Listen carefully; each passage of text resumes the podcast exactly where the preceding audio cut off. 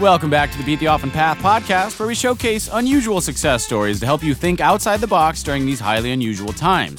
I'm your host, Ross Palmer. Joining me today is Natalie Cola, social media expert extraordinaire. She's managed the social media accounts of everyone from big league DJs to record labels, and now she does social media for Goalcast, one of the most impressive companies in the digital content space out there. If I'm not mistaken, Goalcast has some 44 million followers across all their channels, so suffice to say, Natalie knows what she's doing, maybe just a little bit. But more importantly, she's found meaning and purpose through taking a very unusual path to a very cool career. So here with me today, Natalie Cola. Natalie Cola, how are you doing today? Discombobulated. You're discombobulated, I'm discombobulated, we're all discombobulated. We've had enormous technical difficulties because my one year old computer just died out of the blue. So I'm on a new computer. I'm on my wife's computer right now. But we're here. Damn yeah. it, we're here. We made it. So I'm very glad you could join oh. me. Can you please? Yes. explain a nutshell. What is it that you do, and why do I care about what you do? It's a good question. I don't really know why you care what I do. Um, my mother asks me this every day. She doesn't really get what I do. Um, but uh, I guess I would say I'm in social media marketing. So I've been in social media marketing for 10 plus years. Uh, before that, I was a teacher. So my education is in education. But um, I fell in love with social media at the time, uh, back in 2007. It was uh, very new, and uh, me liking anything technology and internet wise, I just jumped into it and switched my career focus completely. Okay, so let's let's start with the uh, you've always liked technology. Let's explain a little bit more about that. Uh, when did you uh, know that was the case? Well, I had to start earlier than that. Yeah, I guess it was when I was a teenager. Oh, no, actually, let's go back further. I guess it was a kid, and uh, I remember in grade three we had the first uh, one of the first apples. You remember that small box? It was like oh, yeah. tiny screen, and was it black uh, we and white? Doing, um, you know, it's funny. I don't remember at all. I just remember this tiny box. It was like we're using like, like Kid Pix and uh yeah, yeah. We were just that? we yeah, but we brickle. I don't remember that. You don't remember the games? No, I don't remember. I didn't play games to be okay. honest. I was cre- making books, so I was writing a book, typing it out, yeah. printing it, and then doing the whole like uh like uh remember the binding the binding at the time and oh, drawing oh, yeah. the pictures. So it was a mac it was a long time ago and i vaguely remember it but this is when i knew and yes. Yeah i remember that. I loved everything about it. And then when i was in high school i had my first uh, laptop which is a mac and i remember when i had internet for the first time and the excitement around the dial-up and like the phone line thing and how exciting that was and then myspace and like it was pretty crazy for me and i just always loved it. So um, i guess it was brewing for a long time. And uh, at the same time though i wanted to follow a more traditional path and i wanted to become a teacher because uh, that was also an interest for me and it made my mother happy and she was paying for school. So it made sense and that's what i did. And uh, i was a teacher for out of school for a couple of years. I worked throughout school substitute teaching teaching um, what subject? What were you teaching? Well, I was teaching really young children, so uh, okay. like really young, preschool to grade three, and uh, it was great.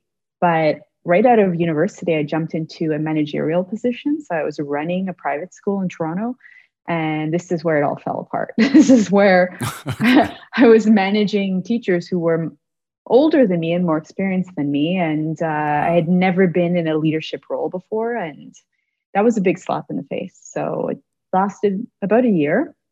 I, I completed the full year and then I bowed out. and at that time, I fell in love and uh, decided to move to Montreal. And this is where everything changed. Okay. So where are you from originally? Toronto. Toronto. Okay. So always within Canada. So it's a very different experience to always our listeners who are either in Europe or in the United States. Um, exactly. So 2007, you remember that you fell in love with technology at that point or that was when you was that the first time you thought there's something here that i can do to have a career was that your first or did that come later it became much later i just knew okay. that this was something very special. The the the yeah. ability to connect with anyone across the globe uh, mm-hmm. was mind blowing to me. So, uh, yeah, the rest came much later. Okay, so I'm trying to remember what was it like in 2007. I mean, Facebook was 2004. So what what was the climate in 2007? Honestly, you knew that Facebook was the next big thing. For sure, for right. sure. Yeah, I don't know. Like I don't even remember. I have the worst memory. I I, I yes. really live in the moment type person, but I just remember that it was Me always too, very like do you remember MySpace? I remember I, I do. I had a MySpace page for quite a while. It yeah. hasn't died. Like you can still search someone and their MySpace page will come up right now. Yeah, I think I have. I think mine is still there, but I don't know how to edit it. That's the crazy thing. I don't have. I don't think anyone does. I don't know what my password is. I think theoretically it's there. And here's the weird part. So I made some songs that I uploaded at that time. Um, I think you know, a couple years ago, I, I tried to play one of the songs because I don't have any of these songs. They were on, they were made on old computers, which I don't have anymore, or hard drives were lost. I, I made a ton of songs on my mom's computer, and she wiped the whole hard drive, so all that work was gone. so I was like, I wanted to hear a song that I made just to listen to it. I hit play, and nothing happened. So it's like a shell of what it actually is. I don't think they actually have the media files or whatever. It's just who knows sort of thing yeah. Who, who, knows but i guess in my mind that was the re- like real beginning that i remember of connecting with other people facebook myspace you know uh, yeah. that was very important for me so i had a thought yeah. about that the other day and i was like oh my gosh it brought me way back to my, myspace did you go into any of those you know various chat rooms or any of that did you connect with people with those types of things I didn't. I didn't really do the chat room thing. Uh, it was more okay. connecting with friends, and of course, I was at the mm. time there was someone I liked, and you know, mm. creeping people out on on MySpace or Facebook. Yeah. Like, it's incredible the kind of information you can get about people. Yeah, right. I think there was that saying that said like Facebook accomplished more in two years than the CIA was able to accomplish in Probably. hundred years. People just sense. voluntarily gave all their stuff. Exactly. and you know, I think we were the first generation. I was the first generation of.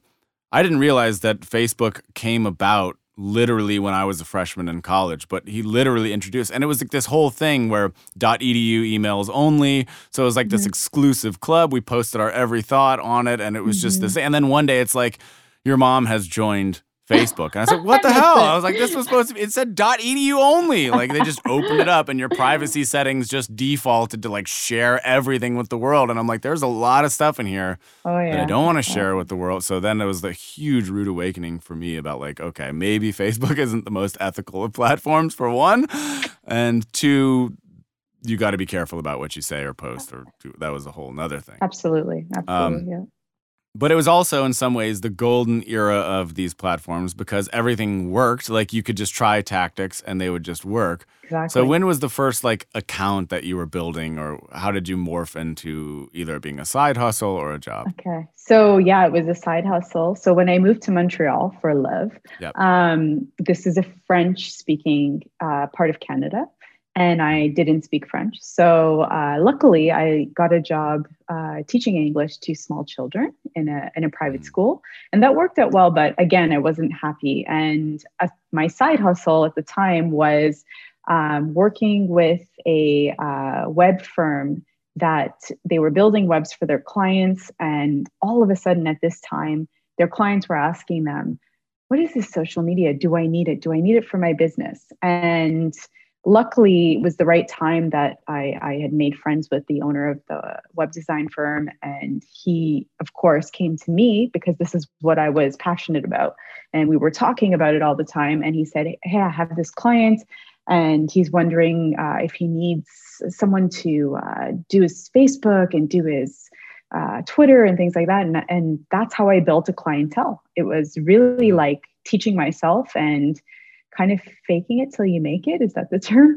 Yeah. And uh, from there, um, oddly enough, like I had worked on my at, at the time boyfriend's uh, Facebook page and helped to grow his community. And he's a musician, and at the time he had a record label who was very interested in the growth that he had on his social. So when they asked him, he said, "Oh, it's my girlfriend," and uh, that led to a meeting in Ibiza, oddly enough, that led to an, a job offer, which then led to me moving to Amsterdam for two years to work for a record label uh, of a very well known DJ. And uh, that's where we met, Ross. And that's, that's where we met. Yeah. Exactly, exactly. DJ so, was Armin van Buuren. Exactly. Armin uh, van Buuren. And I, and I have to say that this is where I really learned a lot because yeah. um, there was a full there was a social media team there at the time, and I, I mean th- those two years were learning on another level. Not only learning a social media world, but a different culture. Um, yes. But it was an amazing time. I I I treasure it. I really do, and all the people I've met, and so it was beautiful. And you got there. I don't know how much before I did, but it couldn't have been that. Couldn't have been more than a year. Then I guess that you started um, working there, with, or maybe less. I don't know. Maybe I don't remember, but it was really like the launch of of me um, in social media, but in the entertainment world, like in right, which is uh, oops, sorry, my uh, my my messages are coming in. Um, yeah, and and that is a, a different world, as you know. Like that's the one thing I, I realize now where I am today and and the industries that you are, whether like in social media or whatever you're doing, it's a different world. And yes. I've learned so much in each of those industries that I've I've touched. So true. Yeah, and I think that was a good example where we saw, I mean, I wasn't doing the social media side. I was just the writer basically and content manager more on the web side, but not the social side. But mm-hmm. That was where I kind of saw firsthand the content factory aspect of running a media company. Mm-hmm. Um, the sheer volume and scale of stuff that had to be put out on many different channels was staggering. It's incredible. I mean, how many posts a day on how many platforms? A lot on a lot of platforms, right? It was a lot. Do you remember? Yeah. Do you have any idea what it actually was? It was several per platform per day. yeah, no, no. We had a lot of platforms, and um, it, it, feels like a million years ago to me. But one thing I remember yeah. being proud of is the A State of Trance channel, like this Facebook page that had a lot of potential but didn't have a lot of love. And I remember the moment when we brought it to a million followers and the champagne and the and that was I think my first taste of success in social media on a different mm-hmm. scale. Like a million followers is a big deal. It's a really big, a big deal. deal. So then you, you're you're comprehend totally. I mean, Armin's channels were huge, but um, it was something that I spent a lot of time on. And so to see it grow to what it was, and I haven't even looked to see what it is now, but uh, yeah, those are moments I remember for sure. Yeah, for sure. Yeah. It's a huge brand. Yeah. And certainly from from watching you, that you know, I've always been, I would say, more of a creative person than a very organizational person. I didn't know anything about the tools that were available. You know, I didn't know about the scheduling apps until I went to Armada. I didn't know that you could like plan out a month's worth of stuff.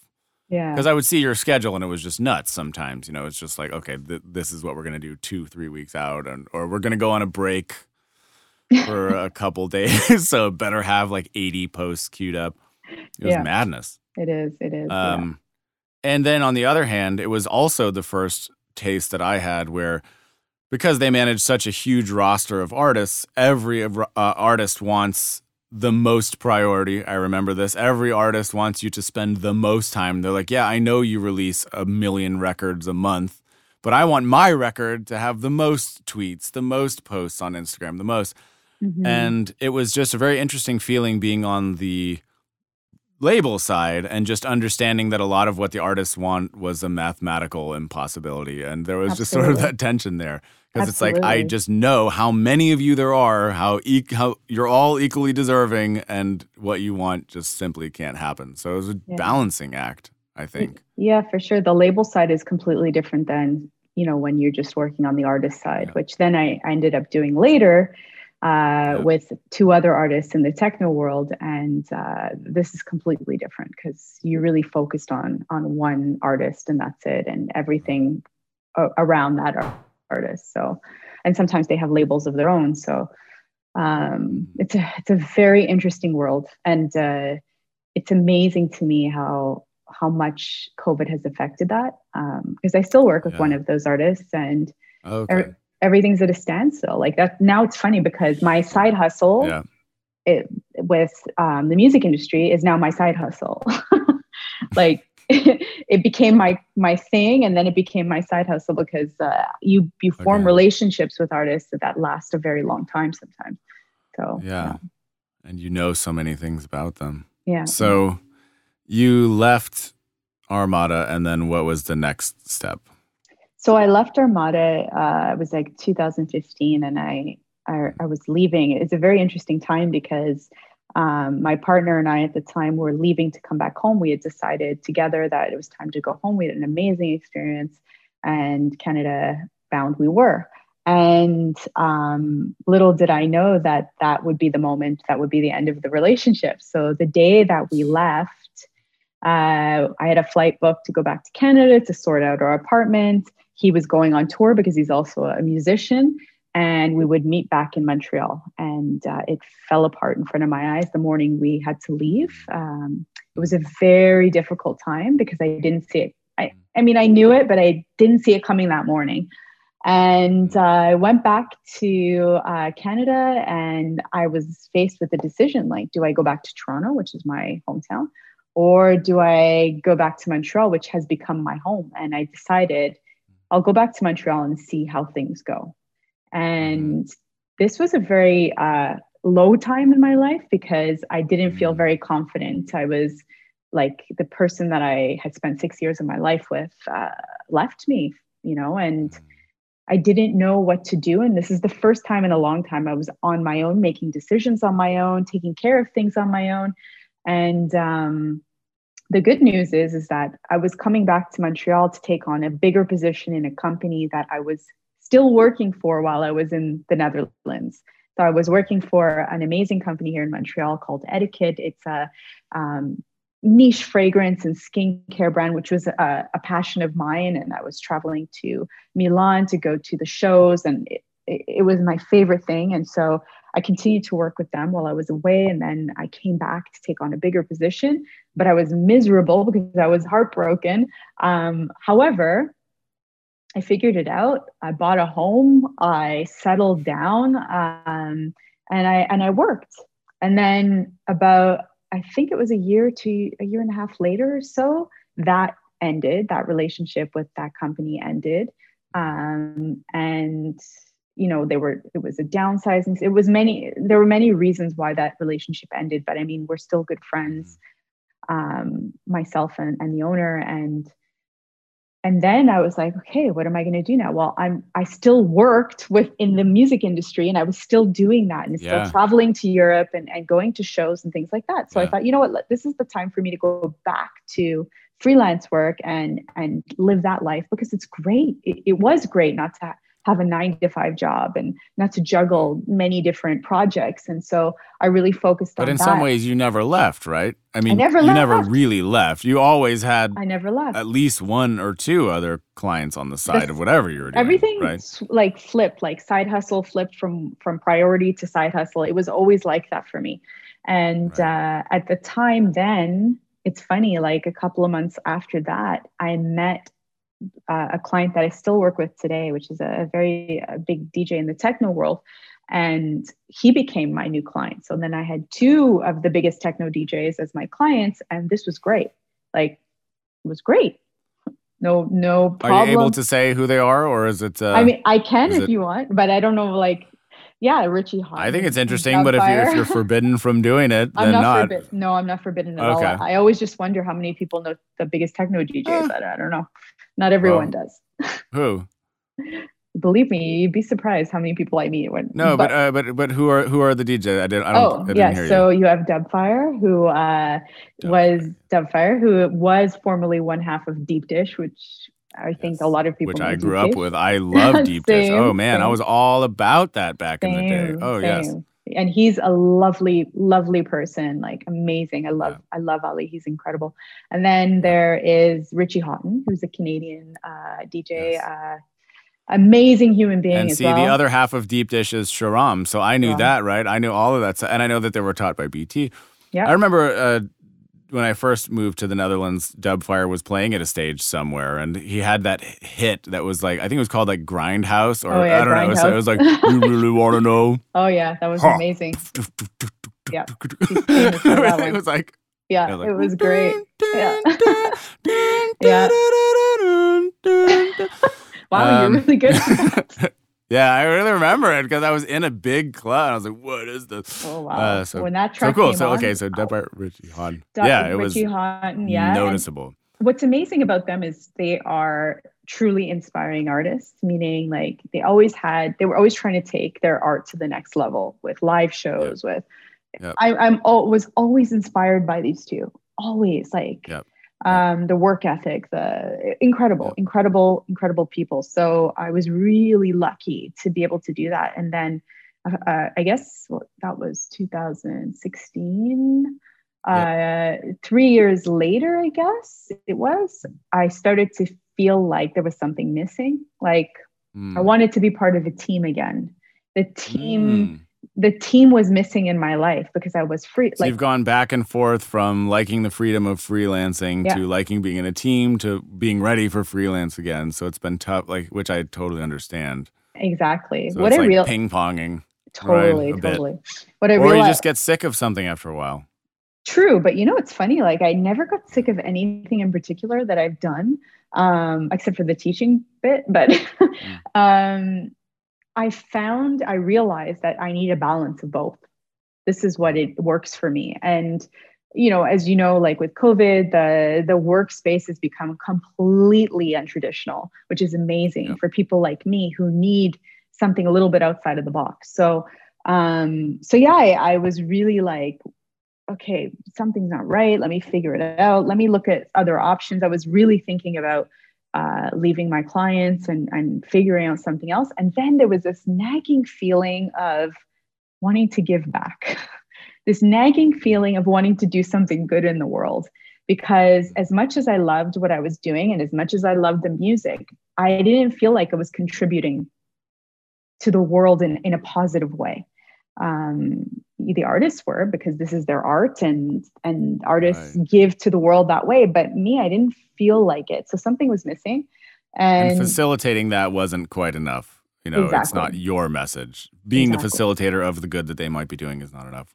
Something I also completely understand. totally so i i started to explore i started to look at job postings and, and just to see because one of the things that uh, became important for me uh, also dealing with the music industry is culture uh, the music industry can be quite harsh and Oh, yes. it's not like the kind of culture that necessarily drives me um, but Mm. I'm really good at not being overly sensitive and I don't take things too hard. And, you know, working in Amsterdam for two for two years, you develop a bit of a tough skin because it's very direct culture, uh, which I'm also grateful for because it taught me a lot. But uh, yeah, it, I asked myself like, what do I want? And if I join a company, what kind of culture does that look like?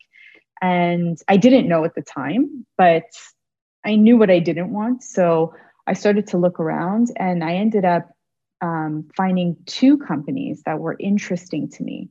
Uh, one was really touching on culinary arts. So it was around restaurants and doing socials for restaurants in the country, and um, which is a passion of mine, uh, culinary arts. And mm-hmm. and I thought, okay, this could be interesting. But I also had found another uh, position that was of interest, and I started to interview with them well before I even found this other company. So I think I think it was in November of 2018. I had my first interview, which was very different than any interview I've ever had. It was more like a therapy session, and and then I kind of forgot about it. I didn't take it too seriously. I kind of forgot about Yeah. it, and then in Yeah. January, I think I had another interview with them. It was like the second one. And again, it was pleasant, but like a therapy session, and I forgot about it. And then I accepted this job with this other company because I, like I said, I forgot about it. And uh, that was very interesting because um, the people who ran that company were not a cultural fit for me. Let's just put it that way. Mm. So Yep. uh, we ended up going on this incredible trip to Mexico City and eating at the most insane restaurants. um, that I never would have had that opportunity to. But the trip went south very quickly, and not just with with me, but with other team members. And this is where I learned exactly what I don't want in a company. Mm. Um, leadership has become very, very important for me. Uh, I, it's something I'm working on right now for myself, but the leaders of that company, uh, in my opinion, uh, it was a very poor situation. And unfortunately, after that trip, I had an answer. I knew that this was not the company for me. And I took a chance and joined, said yes to a job offer on the other company who had just come back to me and offered me a position. And I thought, wow, okay, the timing cool. is very interesting. But I was still unsure because I had this bad experience. I thought mm, maybe I should go back to freelance and, and be the master of my own schedule and this and that. But I decided to give that a chance. And that company is called Goalcast. And it's interesting because it's a it's different in the sense that um, I didn't know that that company had affected me before I had even joined it. So it was, a, I think, months before I saw a video on Facebook.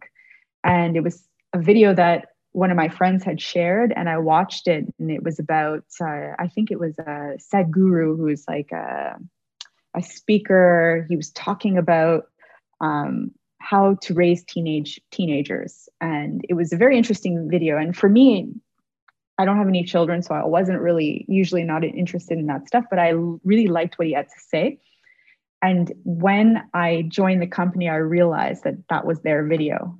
And it was something I had seen before and probably had seen many of their videos before, but just didn't make the. Oh, yeah. Well, it's something like I don't know when they first came on my radar. I mean, it, it, was a thing at some point where people would say, even a couple years ago, I feel like somebody would say, "You can make a podcast, you can make a goal." Ca-. I've heard people reference like, "You can make a goal cast," or yeah, but yeah. and you know now. who hasn't seen those videos? a verb, right? Who hasn't yeah. seen them shared by exactly. somebody at some point? So yeah, exactly. it's a big big deal. So this was the company that the first interview was like a therapy session, right? Yeah and what i mean what i mean by that is just like uh, they dug deep to understand who i was okay and that's mm-hmm. something i've never experienced in a in an interview before and for me this was a test interview for me to see how i would interview again because it had been so long that i've done an interview um, yep. but i enjoyed it so much and i think you know when they say timing is everything and the timing was perfect for me yep. it was a time where i started to ask myself some really important questions about my life and I was in a place where I could be vulnerable. And so I didn't care. I just I spoke my my truth, you know, and like I, I gave them who I was. I told them my story and and that wasn't what they were looking for. That was exactly what they were looking for. And so by culture, I mean um, a culture where, you know, you have a growth mindset, you ask questions, you're vulnerable. Like those are all the things that I was looking for that that's what they're looking for. So it worked out really how, nice. How many employees did they have at that time? Oh my gosh. At the time, fairly small. It was small. It was, wasn't it? Yeah. I want to say we were maybe 12 or 15 people. Not much. We're, we're about double now and we're growing. We're okay. actively like pursuing, we're looking for people that, that fit the culture the and all. Yeah. Yeah. Like exactly. Um, it's a bit of a slow process, but it's, it's meant to be like that and and it makes sense. And so um and what yeah. was the role what were you um interviewing for? What was the job title or? I was interviewing for social media it was a social media position that's it like okay. um social the com- media. that's it. And uh the company is not um we're very linear so there's not a lot of hierarchy although it's necessary and we've realized that um, yeah, you the potential to grow in areas and to wear different hats is, is amazing there. So you can try your skills at many different things. But um, for me, it was social media, which made sense. And uh, yeah, and you know, it was a very small team at the time. It was myself and the person who hired me, and then she went on mat leave, and and then it was just me, and then I needed help, so we brought on someone else, and now we're a team of about four people, like just on the social side, and then there's the distribution side, and so we're growing uh, very quickly uh, as a company, and uh, it's amazing. And that's very impressive for the amount of content y'all release. Yes, that exactly. it is still such a relatively small team because I feel like you're putting out tons of stuff, right? Yeah. I don't know what kind of schedule you have, but it's insane. Well, we have an amazing group of editors and, and content Mm. creators and writers, uh, uh, curators that, that are able to find the stories. And what's what's interesting is how different this world is compared to the music world that I came from. You know, Yeah. it's it's Yeah. it's really like we're telling stories about people who have overcome adversity. Um, you know, like one of the things we believe in is the power of story. So Mhm. we know that a lot there are people that you know maybe at the bottom of the barrel or in a desperate situation or whatever it may be or they just want to make a change in their life and they want to uh, they have dreams and they dream big and this and that. And those are the stories that show you that anything is possible that you can overcome any situation. And if you have that mindset you have that growth mindset you can succeed at whatever you put your mind to. So this kind of content has changed me in the way I think. Like, I think I was searching for something like that and I didn't know it at the time. And then Mhm. it came to me and it changed my life. Like, Mm. I have a completely different mindset now than I did a few years ago. Wow. That's cool.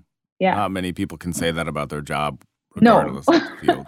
exactly. Exactly. You know, I want I want to come back to this in one second, but I want to just take a quick hiatus here to talk Sure. a little bit about the music industry, um, Okay. because I have a similar feeling about that, uh, and I've been really trying to wrestle with this because since I was 11 years old, before I knew anything about the music industry or the music business, I Mhm. always loved music and specifically dance music, and Mhm. Even at a very young age, I've always been a very philosophical person. Um, I always appreciated this notion that I could be listening to something that a German producer made, and I'd be hearing the same thing that somebody in South Korea was hearing, and I'd be responding it to to it in the same way. Especially, I was drawn to songs without lyrics of any kind. Because I think we can all respond to lyrics, but if there's a translation thing going on, it's not going to be the same. Yeah. But I loved house music and early trance music because I knew that all of the people on earth would appreciate and understand this thing, or not, in exactly the same way.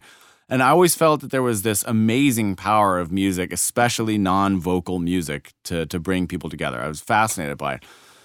And the first times when I went to raves or shows like that, I remember it was just a group of misfits.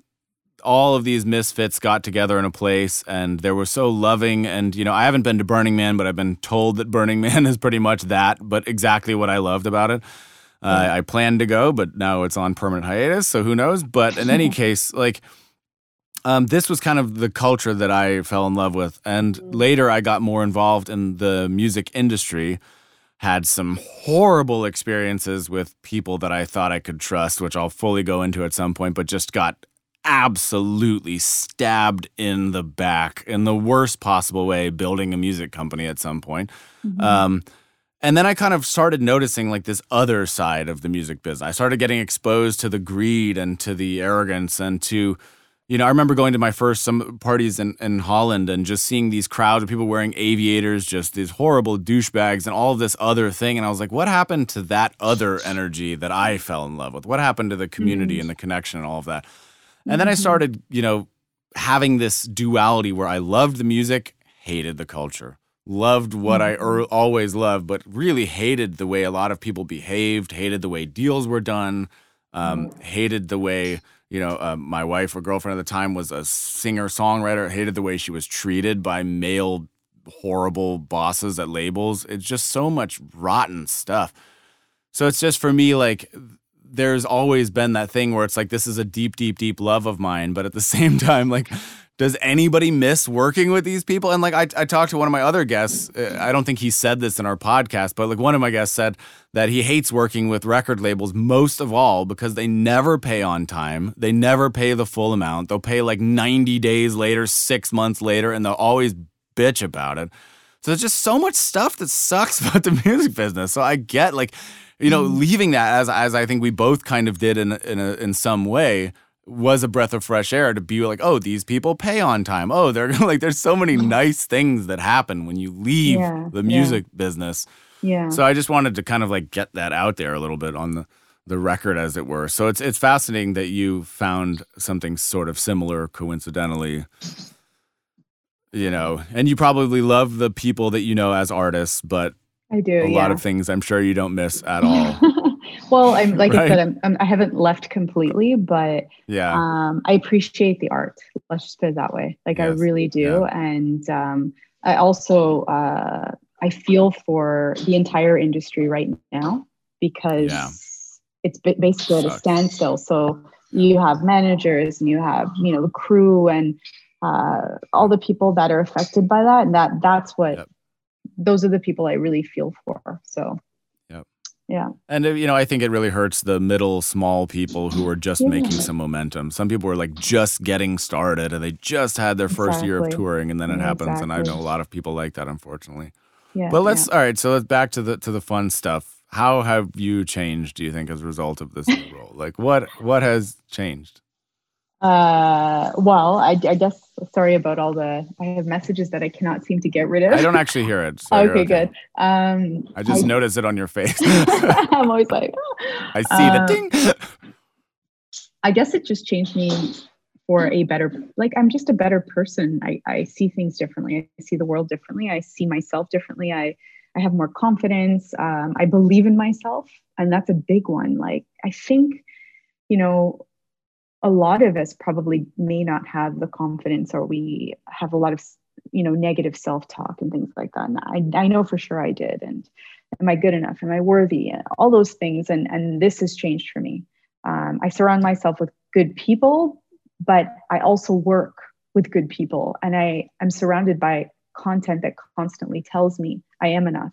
I am good enough. I'm worthy um, I can do anything I want to. And, and the company also encourages that. Like, what is your passion? Like, what is your, your big dream? You know, and and that caused me to then ask myself a lot of questions. So the first year was really challenging for me because being exposed to that kind of content for the first time was a bit perplexing. And I I remember I there was a moment or a couple of times where I, I could barely look at myself in the mirror because I was asking myself such really difficult questions like what have you done? How are you giving back? Uh, what is your purpose? Those those big questions we all have that i think come at some point in your life. And uh, i didn't like what i saw. I didn't like things that i saw in myself. And i'm probably being really harsh on myself but there were things that needed to change. And uh, so that's why i say the first year was challenging but um, you know i worked towards making those changes. I, I realized that what was missing was giving back, like finding a way to give back because that's what feels good for me.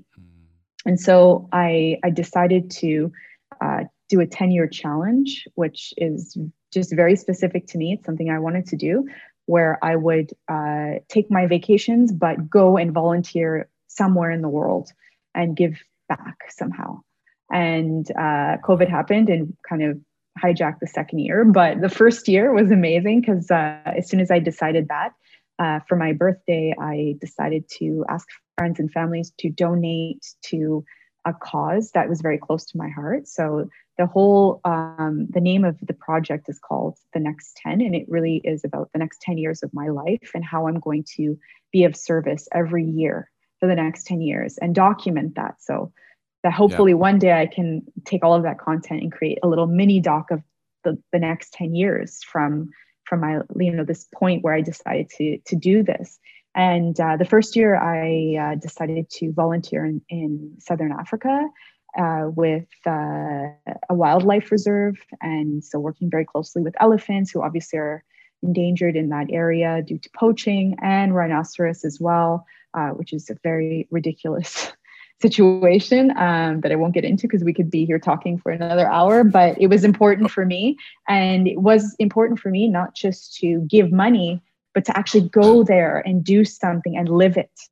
And yeah. that, that was an eye opening experience for me to go there uh, to a country that um, is food insecure. That uh, you know you cannot go to an ATM and take out money if you want. Like there's so many things um, that I were very eye opening to me and, and just made me so grateful for what I have. And just the experience of being so close to those animals, like, was something I'll never forget. Um, and it felt good to give back. And so when I came back, the high that you feel from doing something like that, wow, it's incredible. And you just want to keep doing it and doing it. Yeah. So, so what's, know, what's next on the horizon then? What was, so yeah, the, well, uh, COVID, post COVID, what was your yeah. next plan on yes. that journey? So the first one was me choosing something very close to my heart, but the next one was going to be about um, my family and friends vo- like voting for something that's close to their heart because the idea is that not everyone can go and take off from work and go and do this. Maybe they have a family or they they have responsibilities and you know a family vacation maybe you have only a couple of weeks a year and you want to spend it with your family and do something with them. So the idea is for me to do it for you. So it was going to be whatever was close to the heart of the people that i care about. Um, but obviously that didn't happen. So this year, instead, I decided to volunteer my time with an organization called Giving Tuesday, which is uh, mm. if you've heard of Giving Tuesday, it's a it happens on December first. It's a where new phenomenon exactly, and so the Giving Tuesday Canada day four, yeah, five. I don't even know. yeah, it's gonna become a whole week soon enough. It's true. It's true. But I volunteered uh, to give my my skills, my social media skills, to mm-hmm. uh, Giving Tuesday Canada, and that was a marathon event of uh, sharing, posting, scheduling, uh, community management, the whole thing, and, and it was great. And I met a lot of nice people, and it was the perfect thing to do when I couldn't leave and travel. It made perfect sense because everything was virtual. Um, yeah. And so, yeah, so next year we'll see. I mean, the sky's the limit. Hopefully, when this is over and I we can travel again. But um, I'm I'm open to anything really. And there's another awesome. eight years to go, so there's lots of time. That's awesome. That's super great. So it sounds like I mean this this is very positive. I, that's that's a wonderful thing to hear. Um, I'm very excited for what you do next. Uh, it sounds very cool. So I, I, I guess now that you've been doing this for so many years, what are some tactics or advice or tips? I mean, what like what have you learned about social media since you began? I because it changes week by week, year exactly. by year. So, exactly. what are some thoughts that you have these days? Okay, so for me, what it, what became really really important was working for a company or brand or artist, whatever it may be, where you have freedom to experiment and try things and fail, try and fail, try and fail, try and fail. Um, that's how you learn. The more you fail, the more you learn, right? And so I may not have had that opportunity in the past as much as I do right now. And the learning curve for me, I feel like happened in the last few years especially with Goalcast being a media company where um, we are dealing with video content. Video content is a whole other world and distributing video content. And I've learned a lot, but the things that I've learned, I think, can be applied to any industry, which mm. is um, having the courage to try new things, right? Um, thinking outside the box, um, going above and beyond, being an A player, basically. This is what I would the advice I would give to anyone, whether they're in social media or whatever job they're doing that they're passionate about, um, find a place where you can experiment, find a place where you can continually fail and continually learn from that and apply that learning to the next thing so that you can next level that. Definitely. And what have you noticed in terms of trends about what works? I mean, what works, what doesn't work? Mm, trends. Is there oh, a formula? I don't think there is a, a formula. I think it really depends on the industry or the like the industry that you're in. Um, as you said, social media is changing all the time, and I guess the best advice I could give anyone in in that industry is to constantly stay on top of things, keep learning. Um, you know, right now uh, I'm learning TikTok. I'm really deep diving into yeah. that. That's a new platform. I dove into new, it for a good bit of time. It's, yeah, it's a new frontier, I, that's for sure. Totally, and I love it. now we have Clubhouse. It. Clubhouse is another it. one, exactly. But I love it. I love TikTok so much, and I find myself addicted to it and just consuming, consuming. At the same time, I'm consuming. I'm learning. I'm learning what's working. What works for this person, what works for that person. Yeah. The best advice I can give you about any platform is use it, try it, do it, experiment that's it. Yeah, I, I dabbled in TikTok for a good bit, but I haven't yet found my stride there because uh, I did some vastly different types of content there, and I'm kind of switching to be less satirical and more serious. But I haven't really found my. I kind of stopped. I posted a lot on TikTok, but then I I kind of stopped, and I want to get back into it, but it's great. I don't know what to do there yet. I'm not sure yet. I have to figure that part out. Well, video video um, content is king. Edutainment, whatever you can make that is edutaining, yeah. I guess edutaining, um, is is going to work quite well. And uh, stories, the power of storytelling, it's amazing. Is is Goalcast on TikTok? I mean, it makes sense. I didn't know that yet. Yep. Yep. We're Since, we have uh, two channels. Okay. Cool. We have Goal. When did you start that? Uh, it was actually it was probably about a year ago, maybe six months okay. ago. I don't remember. But when we became active on it is, is quite recent. And we have two channels. We have Goalcast, which is, you know, our main, we'll call it our main channel that mm-hmm. covers any kind of content from inspirational speeches to short documentaries, which is what we're moving into now. So yeah. stories about uh, people you might know, um, overcoming incredible uh, obstacles. Um, and then we have another channel that's more uh, celebrity focus called Life Stories. And this mm. channel, if you think about it, think about TMZ, but in a positive way. So like we talk about the celebrity stories no with scandals. an yeah, with an uplift. Well, there's always scandals, right? But um, you know, it's celebrities who have either overcome something or they're coming from a situation that is, you know, you you didn't know or is less desirable and they've made it or they have uh, come out a better person because of it you know and they're sharing their learning so it's stories always like that. Okay so here's here's then a follow-up for that. Oh first of all how many followers on the main account on tiktok? Oh gosh. Can we not use tiktok? Because that's a new account. Oh, okay. I, mean i know okay. Well let's preface okay, this whole thing there's millions there's millions and millions and millions. I'm just curious where is it at?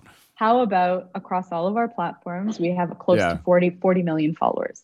Okay, that's which yeah. is you know I have a few more myself, but you know, I mean, you guys have room to grow.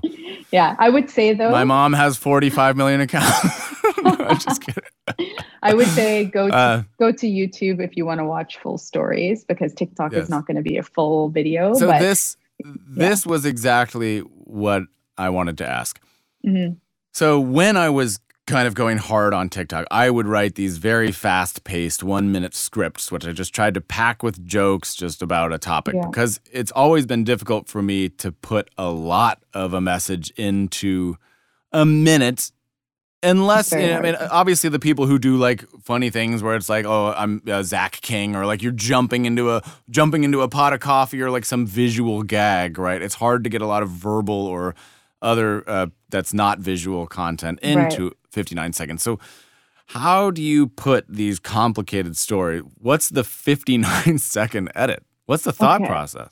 So yeah, so basically the content teams create the story, right? Um, usually it can be anywhere from seven minutes to 11, 12, 13. It depends on the story. Like we really believe in telling the story as it needs to be told. So in terms of time frame, it's a little bit all over the map. For TikTok, which is a challenge for us because obviously you're limited to 60 seconds. Uh, apparently, three minutes is rolling out, but we haven't seen that yet. Um, mm. But but some of the things that I'm trying to, what I'm doing right now is really sharing our teasers. So we do create teasers for all of okay. our videos, and that so is it's not self-contained which is another argument that I wanted to talk to you about. okay, yeah. so it's just it's it's referential because I've always been of the school of thought that nothing should be referential in the modern social media. Like everything should be self-contained, right? Because if I tell you, "Hey, look yeah. at this," but this is just reminding you to go check out my podcast, or this right, is reminding right. you to go check out my YouTube video, I've always felt right. like that is sort of the old way. Yeah, yeah. But a lot of successful people do that. Like that's yeah. what Mr. Beast does all mm-hmm. he does is like, hey, check out my new video, right? Or uh, uh, totally. It, he doesn't even try. And people do. So it works for like some people, but I've never found a way of for TikTok yet that works for me. Because when I do like a long form piece of content, either you chop out a minute and then you miss all of the nuance, and then it's just really yeah, hard yeah. for that minute to be exciting and engaging. Yeah. And then the people on TikTok are like, okay, why? What is the boring? Like skip, skip, skip, right? Right. Or right. you have to make something specifically for the one minute format, which is time consuming. And then, you know, I don't have a whole lot of time to dedicate to specifically making like TikTok videos. Um, But yeah, so you do mostly teasers then.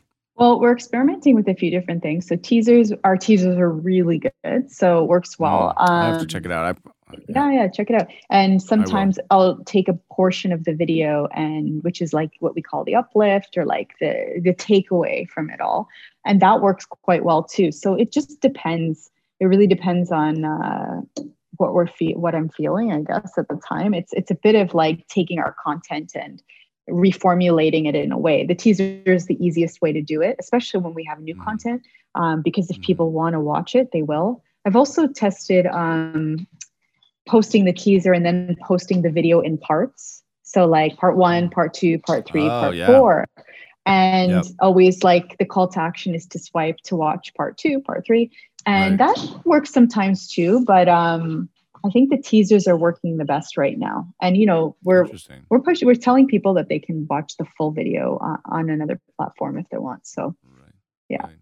How many do you try to make per day on TikTok? TikToks, uh, well, not that many right now. Like we release Okay. a few times a week a new video, and Okay, then okay. I will share an older video. Yeah, yeah. So it's um Because right you notice, like, you know, if you listen to Gary Vee, he's like, you need to be posting eight times a day on TikTok. I'm like, how on earth I am I going to do that? it's very challenging. Can't You need like a big team to do that. Yeah, yeah.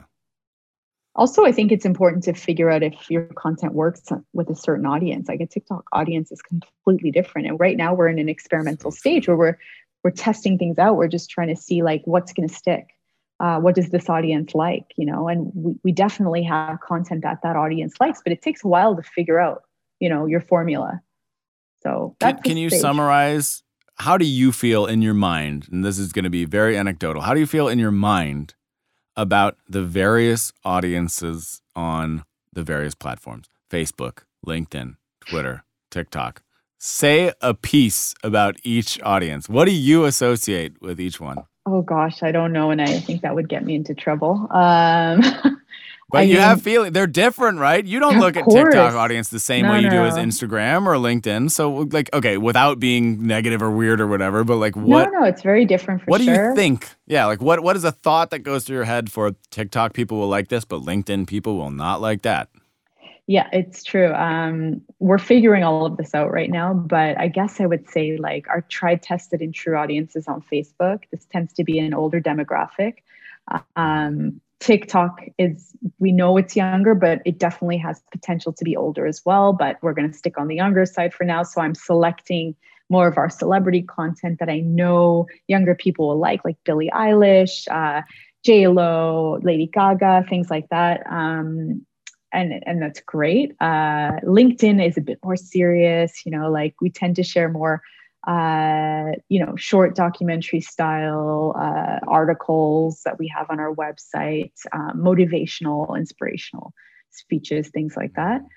Um, Snapchat is continues to be a mystery to me.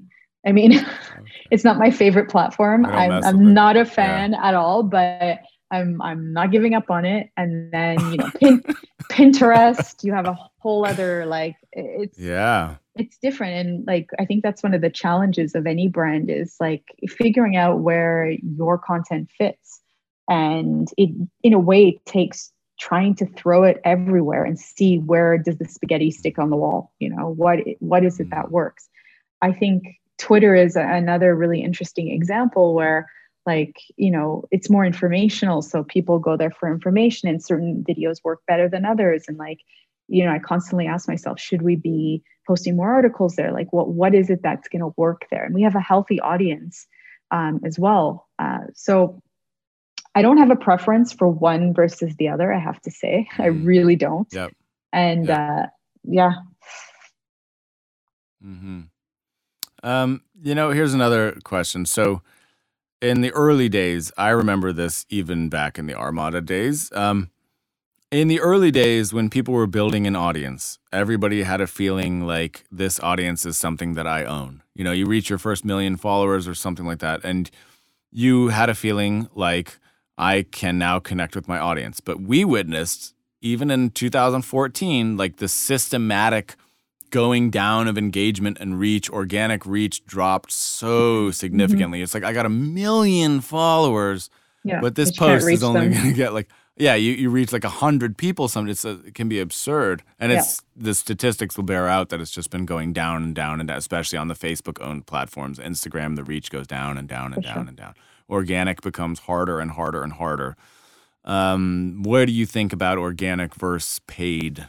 Mm, I'm big on organic. I really believe in organic.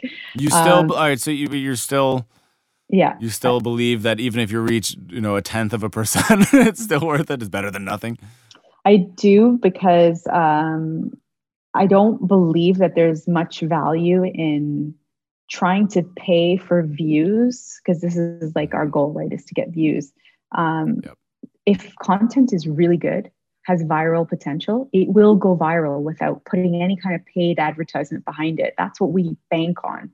We bet mm-hmm. on that video to go viral. And we've seen it. We've seen it time and time again. You know, Facebook is, yes, the algorithm has changed many times over the years. And, you know, we're being slowly boiled into this situation where um, we don't, we're not able to reach as much people as we used to be.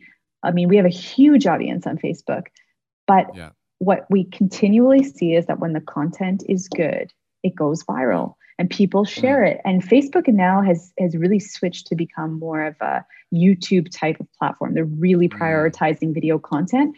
They're provide yeah they're providing us with tools to be able to test their videos a b testing tools which is quite new. It's it's i don't even think it's six months old that we're, we're using all the time. Um, yep. but again it's always about the content. If the content is good it will perform. And we don't have to pay for it you know, and that you shouldn't have to if your content's good. That's what I believe. Love it. That's a great sentiment. All right, well we're we're coming down to the to the close here. Really cool stuff so far. I hope that somebody out there is paying attention because there's a lot of gold if you're looking for it in this episode. I think. Um, all right, freelance versus company. Quick thoughts. Ooh, okay. Freelance versus employee. I work. this is so hard because if I didn't work for Goalcast, I would say freelance. But because I work for Goalcast, I would say company. Culture is the most important thing. If you have a cultural fit, company is going to be amazing. Always have your side hustle. Side hustle is going to give you that balance because you you you control that. You do. But the cultural fit in a company that allows you freedom, this is the key.